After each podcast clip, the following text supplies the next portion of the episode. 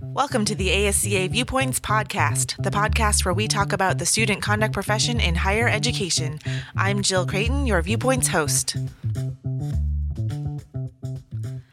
This week on the ASCA Viewpoints podcast, we have a very special episode. We are going to be featuring a recording of Mary Beth Mackin. Mary Beth Mackin is a past president of ASCA. She's also a past treasurer. She is the namesake for the Mary Beth Mackin Foundations of Professional Practice track at the Donald D. Gehring Academy. She is the co author of the First Amendment uh, on College Campus book, and she was just a giant in the field of student conduct. She also served as the Dean of Students at the University of Wisconsin Whitewater, and today is the two year anniversary of when we lost Mary Beth. She's having a garden dedicated to her today at the University of Wisconsin Whitewater, and we are releasing this audio with permission from her partner Susan, and we're very grateful for Susan for allowing us to share Mary Beth's voice with you, all the listeners. Uh, if you're a new professional coming up in the field, please know that Mary Beth is someone that is so near and dear to those of us who have been around for a little while. And she's just a person that I hope her memory lives on for the profession because she gave so much. Uh, I'm also excited to welcome back Lee Bird to the podcast, and she's going to be talking about her reflections on Mary Beth before we get into the actual interview. Lee and Mary Beth were incredibly good friends, and they grew up together in student conduct and rose to their senior leadership positions. So I'm going to turn it over to Lee you know, it's it's hard to kind of pick a point and talk about Mary Beth because she was um, a huge part of my experience with ASCA, and I'd have to say she was the best part uh, of that experience. Um, Sonny and Phil Burns, I mean, I have lots of friends. Mary Beth and I were elected onto the board at about the same time. Mary Beth served as a treasurer and, and many other things for the association. In fact, most things for the association, um, becoming president after after my presidency. But it was it was serving on the board, working through the issues when we were not as large. we didn't have any staff. It was we had one one staff member that was working at A and M. Um, so it was just it was a smaller organization, but a but a powerful organization, and um, it was just a, a, great experience. So I think I think going to the conferences and kind of hanging out and um, you know a little bit of the Bobbsey twins I think going on. Some people would call her Lee and some people would call me Mary Beth, and it was it was actually quite an honor. Um, but we were always hanging out together, and we were always at the conferences together and um, the academy together. Um, wonderful, just wonderful memories of being at the in Utah at the uh, Don Gehring Academy and teaching there and having the opportunity to sit with new folks that were coming into the profession. And this is i think you know when i when i think of mary beth and um, i still miss her every day but when i think of mary beth i think about her grace her friendship um, her ability to meet total strangers and make friends with them and her, her she was a servant um, she was incredibly bright, very well spoken, and just funny as hell. I mean, we just we laughed a, a lot, um, and we knew each other for well, I think over 20 years. In 2004, 2005, um, I approached her with the notion of doing a book about the First Amendment, and at first she said, "Oh, well, I can certainly type. I'll help you any way I can." Well, and we we hadn't really worked at that level, and I found somebody who was a, a great writer, a great researcher, a great thinker, and Mary Beth and Sonny and I had a blast putting that together. Um, Sonny Schuster. So it was, um, and that was clearly a labor of love. I spent a week at her house. She spent a week at my house. She never slept well. So she was uh, up at the you know 4 a.m. Um, ready to start working, and and you know I was getting to it at about nine or ten, um, and then she'd head to bed, and I'd start working on it until two in the morning. So it was it was just it was one of the best best things we did.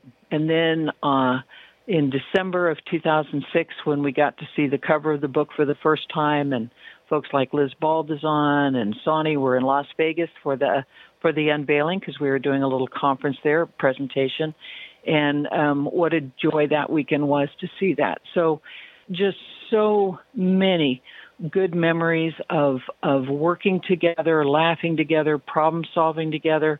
Um, we talked a lot by phone. Um, if if I had something going on on my campus or she had something going on on hers, you know, she was she was my first call for probably 90% of the problems because I knew she would be honest. She would tell me what was going on. She'd give me very sound advice. We'd have a few laughs and you know, we'd move on. And she was she knew how to be a dear friend because she was there to support, to encourage, to make you laugh um, to give you a hard time, just all the things that you would cherish a relationship for. I got Mary Beth.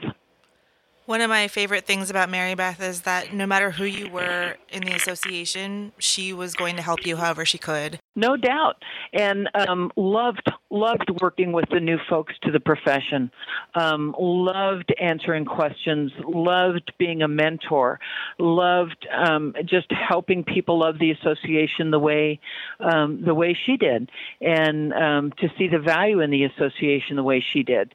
So yeah, you're absolutely right, Jill. She was a kind of one of a kind um, to do that, and and did it at the academy, did it at the conference, and she was kind of the first volunteer for for everything. But you didn't have to seek her out or ask her. She'd just say, "Hey, how you doing?" Strike up a conversation, and um, you know, you you would have an association with her for years. She was just that kind of person.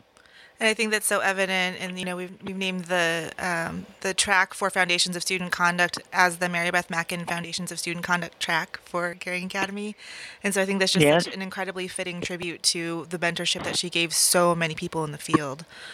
Um, Absolutely. So I, you know, I think of the the three of you being you, Sonny, and and Mary Beth is kind of like this powerhouse trio of women who are doing amazing things for the field. So, uh, what do you think Mary Beth would think of where the association is going now? Um, you know, sh- sh- we all have our own challenges uh, with our with our work. I was just going to say something kind of irreverent, and I pulled back from that. Now I'm over it. Um, I think she would be. I think um, because of her life, her sense of ethics, her full appreciation of diversity and everything else, I think she would be, we would be having more conversations about world and national politics and probably a lot of swear words would be involved.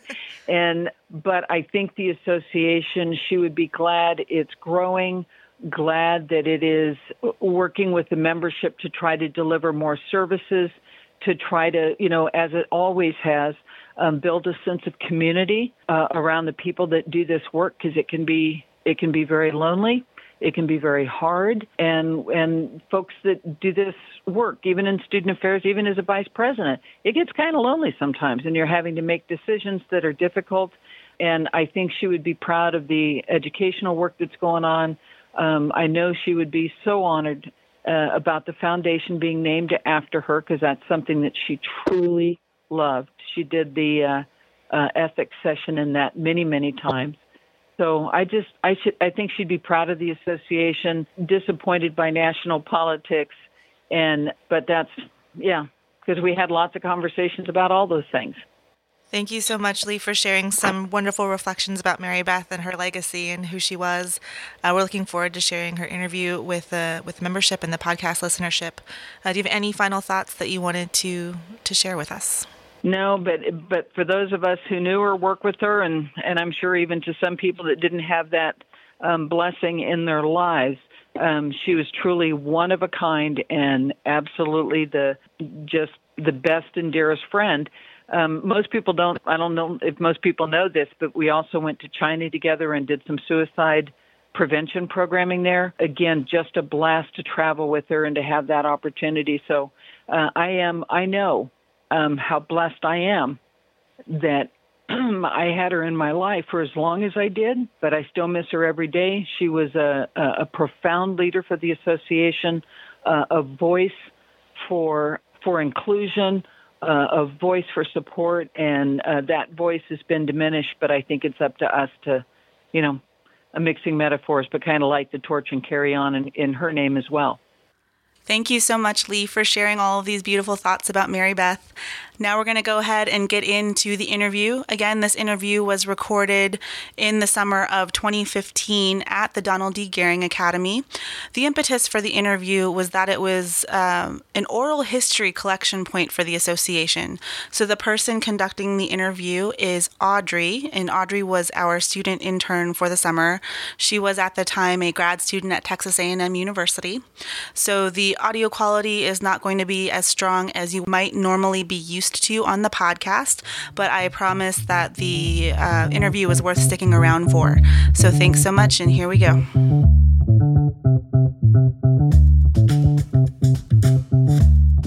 Alrighty, if you could give me your name, current position, and a brief review of how you got Okay. to where you are. Well, my name is Mary Beth Mackin. I'm currently the Dean of Students at the University of Wisconsin Whitewater. And that's a public four-year institution in Wisconsin of about 13,000 students. So typical middle-of-the-road institution. You know, we were talking about residence life, and like so many of the folks in ASCA, that's where my career path started.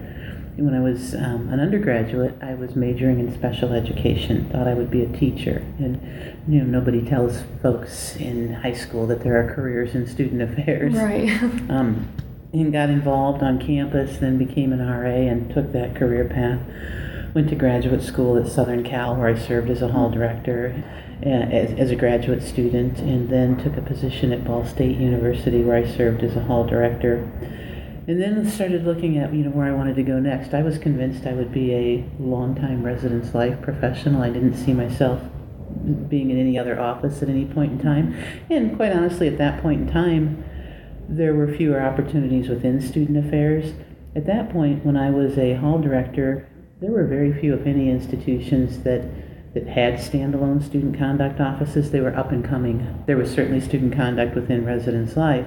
And so I took a position actually at UW Whitewater that I thought I would stay in maybe three to five years, which was similar to an area coordinator position. Uh, that wasn't the title we used, but um, it combined two of my loves. It was coordinating student conduct for the residence life program and staff development. So hiring RAs, hiring hall directors, working with all of the training and development of those. And those were my two passions at that point in time. In fact, as a, the years I was a, ha- a hall director, we had, we wouldn't have called it a hearing board at the time, but there was something called the DAC or the Disciplinary Advisory Council, which in essence did any hearings that were required on campus. And I served on that and chaired that as a hall director, and that's where my passion for conduct came from. But back then, I think that, that was pre ASCA, or at that point pre ASJA. And so there was no literature, there was no um, professional association. There really wasn't anything related to student conduct. At any rate, um, once I got to UW Whitewater, again, I thought I'd be there three to five years, but different opportunities opened up. I took some administrative roles in residence life and actually for a few years took a position where I did contracts and um, more of the administrative area. And then our then vice president approached me. He wanted to create a more formalized student conduct position on campus. We had no centralized student conduct, which is really interesting for things outside of the residence halls, really. And in the rare event that an incident came up that needed to be addressed, somebody was just tapped to do it. He wanted to formalize that more, so he wanted to create a position that would be half time. But even half time wouldn't deal with all student conduct. In that half time position, it would also serve as an assistant to the vice president doing different things. And so I agreed to do that and did that for a while. And then we created a dean of students office at one point, and I took the role of assistant dean of students. And then a few years ago, took the role of dean of students on campus. So my two years quickly turned into more than 25. All right, thank you. How have you seen student conduct evolve so far? And then how do you see it evolving in the new in the near future? Mm-hmm.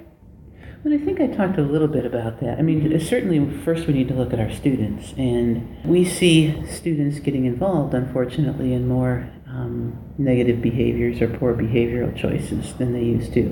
And when I, as I mentioned, when I first started working in student conduct, most of the of the policy violations occurred within residence life. that's not to say they didn't happen on a, on a larger basis, but if they did, I think the institution was less likely to know about them or to address them, mm-hmm. unless they were really big ticket violations. A, a host of things have required us to pay more attention to that. Significantly, talking about liability, institutions are being sued for not supervising their students and being sued for, you know, to take a look at that where we are right now with sexual misconduct in Title IX, it's been made really clear to us that we have a responsibility to respond to student on student harassment. And so it's things mm-hmm. like that that have required us to get more involved. But as I mentioned, over my career, there was no ASCA, and, and we were first ASJA. Once ASJA was formed, I think that's what started to transform things. It allowed professionals to come together and to talk about what were the presenting issues on campus, what are the laws that govern us? But more importantly, what are the best ways to be effective? What, what are our goals? I don't think we were talking about that intentionally. Mm-hmm. One could go to an ACPA or a NASPA or an ACUHO, and there might be a program here or there related to student conduct, but, but it really wasn't. And so, you know, I'd, I'd, like to, it would be interesting to, to do something similar to what Peter Lake has done with the different, era, the bystander era and others to think about how that, how student conduct has gone through those eras. Because I think then we got, we started out heavily in the law and policy, although we didn't have nearly as many guidance in law and policy issues, but that's what we focused on. And then I think we started trying to figure out how to merge that with student learning. And then we started getting hit. You know, first FERPA became a, a big issue, and then Clery, you know, in the late 90s became, well, more than the late, earlier 90s became a big issue. Mm-hmm. I think it's 25 years. So it started out in the early 90s. Um, but even as that was amended, I think it was 98 when the Warner Amendment was passed to allow for parental notification. And so all these times we're focusing on law and policy and what do we need to do with that and creating the Clery reports, et cetera. That took, that took a big emphasis in our profession. Mm-hmm. And then certainly now, uh, then, then I think the next big event was after the Virginia Tech shooting. I saw our field focus really heavily on threat assessment and how we respond from conduct offices in terms of behavior intervention and other things. And then certainly in the last few years, um, after the April 2011 Dear Colleague letter, it was really the Title IX things. And now, now just in this last year or so, the VAWA amendments to Clery related to sexual misconduct, dating violence, domestic violence, etc. Mm-hmm. So Law and policy has certainly driven what we do, as well as current events like the Virginia Tech massacre, uh, other things. You kind of touched on this, but if, so if there's anything else you want to add, that's fine. Um, but what are some major issues you've seen arise so far in student conduct, and what new issues do you see surfacing in the next 10 years? Mm-hmm. You know, what I think I see surfacing is we've got to find that fine balance. The pendulum keeps swinging we have gotten so legalistic. You know, I, I, look at what Clery requires now and what Title IX require, and, and one of the frustrations, and some some of my peers might argue with me, I think we've, we've been scared to death of we, you know, oh gosh, you know, $35,000 per Clery violation, and now we've added all this stuff on, and um, people are so paralyzed by their fear of that. And I think about my own work, my daily work, the amount of time I spend dealing with Clery, as a dean of students, dealing with either Clery or Title IX or other things is ridiculous in terms of uh, versus time that could be spent one on one with students. There's a, a vice president for student affairs who wrote a great op ed piece for the Chronicle last about a year ago, and he titled it The Legalization of Student Affairs. And that was his exact premise. Um, Brian Carlisle is his name, and he was talking about how all this focus on how we comply with the law is taking away from what really matters. I, I, read another article this summer. It was it was a retrospective. It was in the Chronicle. It was a retrospective. 25 years after the Clery Act, has it made a difference? And they interviewed one campus police chief at one institution, and she laid out the figures for what Clery Act compliance costs her campus. And, and she wasn't just pulling these out of thin air. I mean, it was right there in black and white.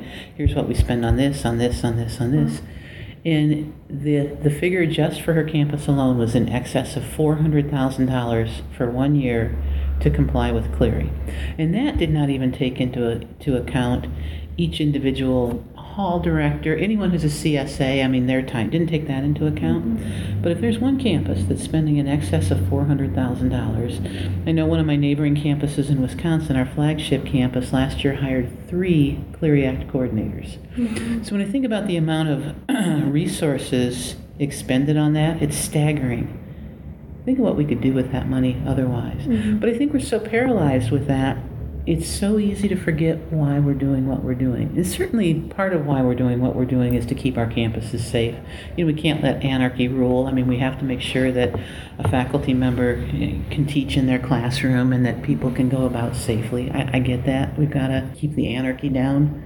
But ultimately, what we're doing, what we're doing to develop students as people. And when we're so focused on policy compliance and law, it's difficult to do that. I think Clery and other legislation is out of control right now. And I also think we're not getting the guidance from the federal government that we need. You know, a uh, perfect example, I look at all the recent amendments to Clery. They have not yet updated the Clery handbook to tell us how to comply with those. And so it's sort of it's sort of this really odd we want you to do what we want you to do. You better do this. You better do it right. Well, and then if you pose a question to them, how would you like us to do that? They won't answer. I've posed questions to OCR officials. Um, could you help me understand what your expectation would be in regard to this? And I've been told, oh, we don't know. how, how can we operate within that? Yet, yet if you don't get it right, we're coming after you. Yeah. It's crazy.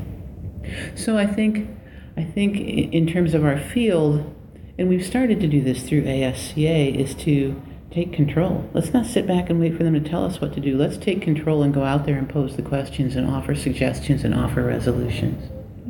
Because it, it's a, we're on a collision course. We talked about this a little at the beginning, but how did you decide to get into student conduct?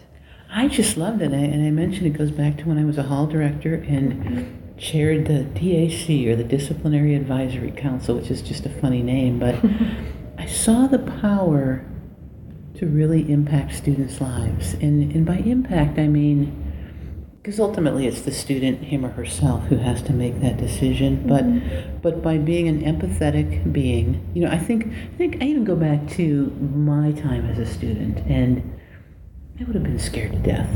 Um, and, I, and I do think some of the best conduct officers are folks who are on the other side of the coin as students. But but I know knowing that students coming into a conduct officer's office are going to be scared to death. How can we? How critical it is to treat that person with respect and understanding, and still hold them accountable. But ultimately, we want the student to hold him or herself accountable. And I'm not going to get that way if I'm, you know, because I said so, sort of. Mm-hmm. But I saw the transformative power of an institutional official who could be empathetic and treat a student with respect. I saw the power of helping the student react to that, seeing how the student reacted to that in transforming their own life and making better decisions. And I just think there is certainly everybody in student affairs impacts students, and I get to do a lot of things other than conduct, but I, in, when in working with student conduct or any kind of crisis management, there's this really rare opportunity to be with a student, to really be with them when they're in a very vulnerable place. And it, there's a very limited amount of time that you can both be there together, but that's when really real change or transformation can occur. Mm-hmm. Half hour later, that moment might be gone. But I think it's a, it's a fascinating art and challenge to be able to get there with a student. And, and that's when you see such incredible change occur. So, what do you see as the needs of current ASCA members, and how do you think the association is meeting these needs? Well, uh, you know, part of that is knowledge and education. I mean, part of it is I need somebody to help me synthesize everything that's coming at me. You know, it's it's coming full blast. You know, every it seems like every time we turn around, somebody has proposed different legislation. So we need the John Lowerys of the world, the Sonny Schusters, the Scott Lewises to be the ones who are on top of that. Our legislative issues committee. We need those folks who are on top of that, who can synthesize that information for us and provide us with that education. And that's critical, and that's probably, I think, always going to be the primary mission of ASCA but I think yeah, maybe maybe this is even a tie. I think the other important mission of ASCA that all conduct officers need is a, that community. Nobody else does what we do. Nobody else on our campuses understand that. Yesterday, um, in her session, Kathy Cox was, was using the example of we've all had this happen to us where people on campus say, Oh, I'd never want your job. I could never do your job. And she said, And here's how you respond to them. You're right, you couldn't. Um, and, and she's being a little bit facetious, but the point being, it's really hard, tough work, and nobody understands it on our own. Very few people, unless you have mm-hmm. colleagues. And we have, I'd venture to guess that the majority of the participants here might be the only ones on their campus that does this kind of work. And so there's, being that there's no one else there that can truly understand how hard it is to look a student in the eyes and say, You're done here. Um, there has to be that community of support of people who get it. And in fact, when the you know you'll hear the story of when the association was formed, a group of people that they're the only folks who understand. I know every year when I and I felt this way for years when I go to the annual conference in Florida. There's something about what the first time I walk into the lobby of whatever hotel we're in and look around and see friendly faces, it feels like I'm home. You know, because yeah. these are people, and, and there'll be tons, there'll be hundreds of people at any given conference I've never met before in my life. There will be hundreds of people that are old friends, but most importantly, everybody there gets it. I don't have to explain to anybody else not only what I do, but the feelings I've experienced with angry parents and legislators and you name it. Uh, so that that support for us, mm-hmm. I think, is just as critical as that education piece. Um, so, do you see these needs changing in the near future? I truly don't. I think those two are timeless. I think we will always need that education. So, part of the education is certainly the law and policy and what's happening, but part of it is the hey, here's something we're doing on our campus that really works. Here's a novel new idea. Here's what we've learned by something we do. So, that the education, I think that's always going to be one of the primary missions of any professional association. Um, and, and we'll never need lose the need for that support either. We just won't. Yeah. So then, what are your hopes and goals for the future of this association? Mm-hmm. Well, number one, that we don't lose those, and I think that's getting it's getting harder simply because we're growing, which is a good thing. I mean, we want to grow. The more we grow, number one, the more we bring in different and diverse perspectives that can can provide us with more education the more we bring in different talents, the more we bring in resources, financial resources to be able to do other things. The downside of that is the more you grow, the easier it is to lose that community feel, that collegial feel. And I, I hope we find ways to do that. I hope we find ways to manage our growth. It's real easy, I think, when we grow too fast to not be intentional about it. And to lose connection between what committees, whether it be the conference committee or the board or others, or for the board to lose touch with the members, etc. And so I hope nobody ever loses sight uh, of the fact that we're here to serve the members. That's got to be primary. Mm-hmm. And it's not about us, it's about how we serve the members. What advice do you have for new professionals working in student conduct? It's a great question be proud of what you do and know what a difference you make. You know, I've always subscribed to the, I call it the, the drop of water theory, in that I think every interaction that someone working in student conduct has with a student puts some drops of water in their glass. Sometimes we might add a trickle, sometimes it's a drop here and a drop there. And on that particular day when we've had that hard conversation, that may not be the day that that glass overflows, but someday that glass is going to overflow, and it wouldn't have happened without those drops. And, and I think that's a good analogy for student conduct because we often don't see immediate results to our work. I mean, sure, the behavior, the, the negative behavior may stop, and one could argue that that's, that's what we were hoping to achieve. But I truly believe what we're hoping to achieve goes deeper than that. We are hoping to help students learn and grow and look at themselves and evaluate the decisions they make and become the person that they want to be. It's not going to happen that, you know, it's not like I, I, meet with a student one day and the next day they're a transformed person. Mm-hmm. But if I've planted seeds, or any conduct professional has planted seeds, maybe two weeks from now, when that student is faced with a similar situation, they might think about it in a different way. And so that's what's, I think, difficult for conduct work, especially for an entry level professional, is mm-hmm. that you're not going to see those immediate results.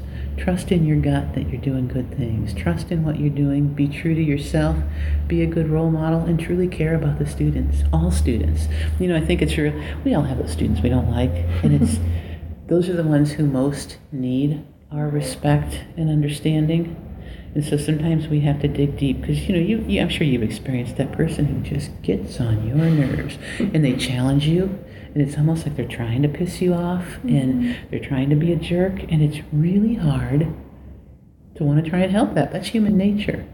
But again, I would I would say that's the person who most needs and who would most benefit from someone because they've likely they're behaving that way because they've learned that's that's a learned behavior and they don't expect anyone to be nice to them or understand them. And if we can fight our way through that and be an understanding person who cares about their well-being, again, that's when we'll make a difference. But but never doubt or never second guess that you're making a huge and important difference in doing incredibly important work. In your opinion, what has been the greatest impact that this association has made? I think it goes to the individual people. And, and you know, we could talk about grandiose things. Well, you know, we, we published the student conduct practice book, or we um, went to the White House, or we did. Those are great things. I don't think they're our most important thing. Mm-hmm. The most important thing is providing and continuing to provide a forum for people to connect. I think that's the most important thing. Mm-hmm. I could get that knowledge piece elsewhere. Might not be as easy. I could read the Chronicle. I could, you know, subscribe to other things. I could go to a NASPA session and I could get the knowledge piece. I could have, uh, you know, NASPA could advocate for me. What I wouldn't have and what NASPA can't give me in the same way is that person to person connection mm-hmm. with someone who really understands this line of work. When did you attend your first ASCA slash ASJA conference, um, and what was it like? So, the presenters mm-hmm. or types of sessions they had, mm-hmm. attendees, that kind of thing? I went to, I did not, I believe I was at the second annual conference. It might have even been the first, but I know for sure it was at the second. I, I started my position in where I am in my current school in 1987, and the first time I ever heard of an ASCA conference, I went, and I haven't missed one since. ASJA back then. Mm-hmm. And that's when we were in Clearwater, uh, Clearwater Beach, back at the Holiday Inn Surfside. And back then, the conference butted up to the Stetson Law Conference. So ASJA would be first and then Stetson Law. So for those first five or six years, I went to both of them, which was a great experience and really stretched my mind. Um, of course, much smaller. Uh, and, and, a few years ago, I wish I hadn't done this. We moved offices a few years ago and had to purge a bunch of files. And I think some of my really, really early ASJA files got unfortunately recycled at that point. But I remember at one point laughing because it was the program, you know, for the conference. And I think about how, you know, now, of course, it's all on guidebook. Not too many years ago, you know, participants, in fact, the year I was conference chair, I was just talking about this um, we had this you know massively thick notebook where we would get all the presenters to send their um, powerpoints or whatever. Probably wasn't even powerpoints at that time handouts electronically. And we would print them and every participant would get this three inch binder with all the handouts but before that, and this was, I, I, remember it was probably a, you know, a half sheet. It was a little booklet, like you know, sheet like this, folded in half, and it was, uh, it was a even a poor copy. You know, it was a, it was looked like it had been done on a typewriter clearly, and it was a poor copy, and it was probably eight pages long with just a little blurb for what each session was going to be. Not nearly as many sessions, but but even then, I remembered thinking these people get what I do um, and so to watch the conference grow, you know, after a while we had to move away from the, the Holiday Inn, and you know, people used to say we moved across the bridge down to Sand Key. Um, and when we were at the Sheraton there for many years, and, and I miss the Sheraton still. And again, that's the negative side of growth. What I loved when we were in the Sheraton, it was a great location on the beach, number one, but we would be the only folks in that hotel, and you couldn't you couldn't help but see everybody every day. Uh, you, you couldn't go, you just were all there all the time. And then we also occupied the hotel across the street um, and then outgrew that. And moved where we are now and we'll be moving again. So, yeah, the number the number of sessions has certainly increased. Um, we've added so much more. I know the year that I was conference chair, we we added the volleyball tournament. We added golf a golf outing that doesn't happen anymore. We started the silent auction. Um, before we even had the foundation per se. So yeah, we've we've moved on. We've seen um, we uh, the the conference schedule. I mean, we shifted days, but the conference schedule itself has not changed that much. Mm-hmm. The topics have certainly changed, and numbers. Yeah. yeah, numbers. Just a little bit, right? Yeah. so when ASCA ASJA originated, um, what were perceived to be the needs of the members, and how did the association plan to meet these needs? Well, I think I think again they were similar. That one of the needs that was perceived was to have a place for people doing this work to gather in support of one another. But I think the other perceived need again is similar to today, which was a place to share knowledge, a place to share best practices, a place to know what are the legal requirements that, that we need to abide by, but, but what are people doing that's a novel idea? You know, and again, it wasn't uncommon then to go to a program that might be about creative educational sanctions or those mm-hmm. kind of things. So I don't think the needs have really changed that much. I think ASCA has become more of a proactive advocacy organization, you know, as, as we have grown. But I think that's how those initial needs were perceived. And I think they were met in very similar ways, and it was bringing the leaders of the profession together to discuss that and figure out where to go from there. You know, we didn't always have an academy, and so in the history of our association, that was one of the ways that the leadership, the board decided, hey, here's something else we need to do to be able to, to meet these needs.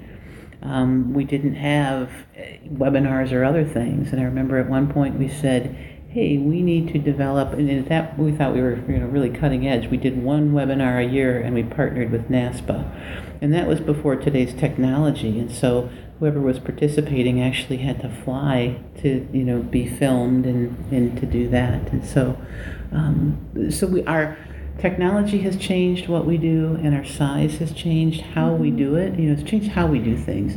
I don't think our needs have really changed at all. Certainly, it was done very differently. Um, we didn't have an executive director. You know, and I was, I was sharing this at breakfast. When I was conference chair, there was no executive director. Although by that point we had an office at Texas A&M, we had a part-time clerical person at first which then turned into a full-time clerical person. But so that meant that the board really did all of their own stuff. Um, the conference chair, we didn't really even have a conference committee back then. They did all their own work. You know, was there was nothing done centrally other than um, people did register in the central office, but back then that wasn't even done electronically. I mean, you mailed in your registration form and and your payments.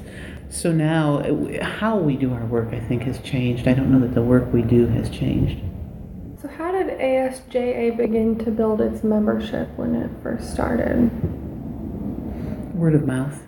Um, again, I remember getting something in the mail advertising ASJA and thinking, wow, this is exactly what I need. I do student conduct. That's when I was in residence life, where half of my job was student conduct, half was staff development.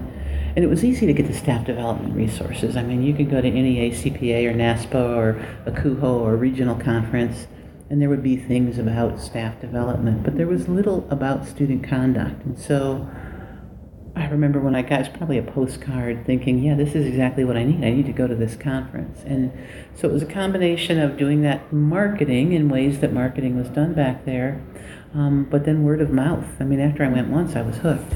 Yeah. So it's the word of mouth piece. Um, so, how do you think the idea to form a professional association for campus judici- judicial officers arose. Mm-hmm. Well, and, and I was not part of that conversation. I only know what Don and others, and Sonny and others have told me, which is at the Stetson conference, there were a group of people who, who do conduct work who got together in a room and said, we need to do this. We need to have this kind of an association. And, mm-hmm. you know, and surely Don Gehring or Sonny or Ray Goldstone or any of the people who were in that room, uh, I think I think probably the story has been embellished a bit over the years, maybe dramatized a bit, but people saw the need for it. That hey, there's there are some needs that are so unique to this line of work. But then again, you know, it, conduct offices were not as big on campus, and so there was even less likelihood that people would have anyone on their campus who understood what they did because they probably were the only person. So, what do you think led the founders to feel like we needed something separate from a Stetson's Law and Higher Ed conference? Like, what were they well, not finding? You know, there? so when I went to Stetson, and I love Stetson, I mean, it, it, it mm-hmm. made me think in some very different ways. But law and higher ed is so much more than, than conduct. It's so much more than student affairs. I mean, a lot of that focused on employment law or you know international law, whether that's international students or international faculty or liability or a host of other things. Out of the entire Stetson conference, there might be one session that related to student conduct, if that. You know, higher ed law is just so broad, it couldn't specialize. That's like saying law school would prepare all higher ed lawyers. Um, mm-hmm. They might take a little bit about education law, but they're not going to take, you know, six classes in in, edu- in, education law or higher education law. So there was a need for something much more specific, mm-hmm. more in depth. So, what were your thoughts then, and then what are they now, on the need for increased research in building a research base for student conduct? You know, and, and that was part of our natural growth. You know, it was after, I don't know, maybe 10 years in the association where people said, hey, there's no body of research related to student conduct. We really need to plug that gap. And, and although there have been some members that have made some efforts, and that's where I think the, um, some of the research grants, you know, we established a research committee within then ASJA whose mission was to both encourage research and then to offer a research grant and choose, you know, some some projects to fund as well as the dissertation of the year. We have at different times made attempts at a professional journal that haven't always been the, I mean, we've moved forward and faltered and moved forward and faltered. Mm-hmm. Um, I think encouraging individual members to pursue research has been helpful or, or that body of, of publication. I think, you know, for example, Daisy and Jim taking on the editorship of the student conduct practice book or encouraging, I think we, we could do more to encourage that kind of research, but some of that has to be organic. I mean, there have to be people that were interested, are interested in it. Um, who are going to who have the time and are going to be able to do it but mm-hmm. you know i I hear people talk about that a lot. I think we need to ask the question what research are we missing? And do we want to just do research for research's sake? Or are there some particular things we need to know that we don't know? And if so, let's be intentional about that. And I see the same thing on our campuses. People go around preaching assessment or research or and I think we need to ask the question for what purpose? Eh, because I do think it's great and I think it's needed, but I hear people say, well, we need to do assessment. Really? Well, what do you want to learn? I don't know then what's the point? I mean, I think we're starting at the wrong end of that. I think our curiosity needs to be what drives us. And what is it we want to know and why do we want to know it? And or what would it help it what knowledge about what we do would help us to do a better job or be more effective? So I think we need to answer that question first and then move into the research. Um, so how would we use this research to guide the practice for student conduct? Well, again, I think that depends on the research. You know, the, the what do we want to know? Why do we want to know it? And and even then, the needs on each of our individual campuses, the cultures on each of our individual campuses are so very different. Um, what a Florida State finds regarding student alcohol use might be very different than what a community college in Nebraska. Mm-hmm. Um, it, it, may not meet their needs, and so um, I don't think there's a one size fits all answer to that question. Perhaps what we need to do is go back to our membership and try to figure out from them what would help them. And again, I think we have to be careful about that question. You can't just say, What kind of research would you need? I would phrase it differently.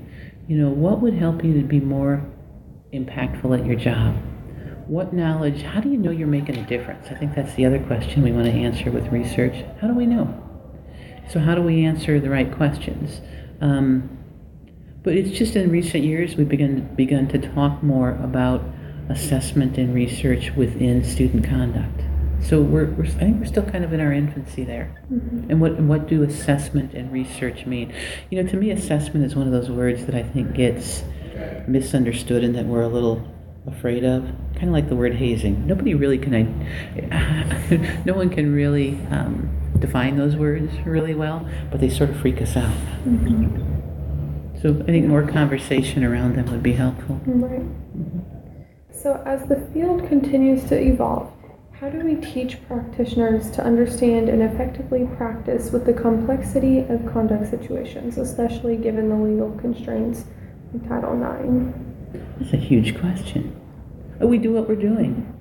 We continue to talk about it and we recognize that everyone has differences. And so we continue to offer academies, we continue to offer conferences, we provide space that allows people to come together and they'll have those conversations on their own. Um, you know, I, I, look, for example, at let's say the foundations track, and, and so, and I think we it's critical that we not lose sight of those competencies. Those competencies were developed for a reason.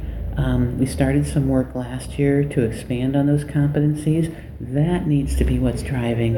Um, what's driving, for example, the academy tracks. You know, we, we need to look at that and perhaps engage in some more research ourselves to further define that. But I, I, I think we need to do our own research as an association. Um, but then we provide platforms for people to talk. And as I was saying, in the foundations track, so there's a set curriculum all day long. At the end of the day, we had communities of practice, and meaning a group of know, 12 to 18 people from like institutions who get together. And I, you know, I kicked it off, but then I just sort of sat back and let the group go on its own and that's the beauty of having, you know, I think my group is public institutions with fewer than 10,000 students. And so they're likely to have some of the same issues. They began posing questions to one another. Well, how would this work on your campus? Or how does this impact you? Or I've had this situation come up on my campus. Does anybody have any ideas for me? And all we're doing is providing the forum. We're providing the, the structure, and the participants will take that and make it what they need it to be. And I think that's our role. I think that's it. That's it? The question I had, yeah. Thank you so much for tuning in to listen to this very special episode with Mary Beth Mackin. Special thanks to our intern from 2015, Audrey, for recording the interview. Next week on the ASCA Viewpoints podcast, we welcome Donna Haynes. Donna will be discussing working with student veterans in the student conduct process. I hope you come back and join us. This episode was produced and hosted by Jill Creighton, that's me, co produced, edited, and mixed by Colleen Mader. Special thanks to New York University's Office of Student Conduct and Community Standards for allowing us the time and space to create this project. If you're enjoying the podcast, we ask that you please like, rate, and review us on iTunes or wherever you get your podcasts. It really helps others discover us and helps us become more visible in the general podcasting community. If you have suggestions for featured guests or would like to be featured on the podcast yourself, please feel free to reach out to us on Twitter at ASCA Podcast or by email at ascapodcast at gmail.com.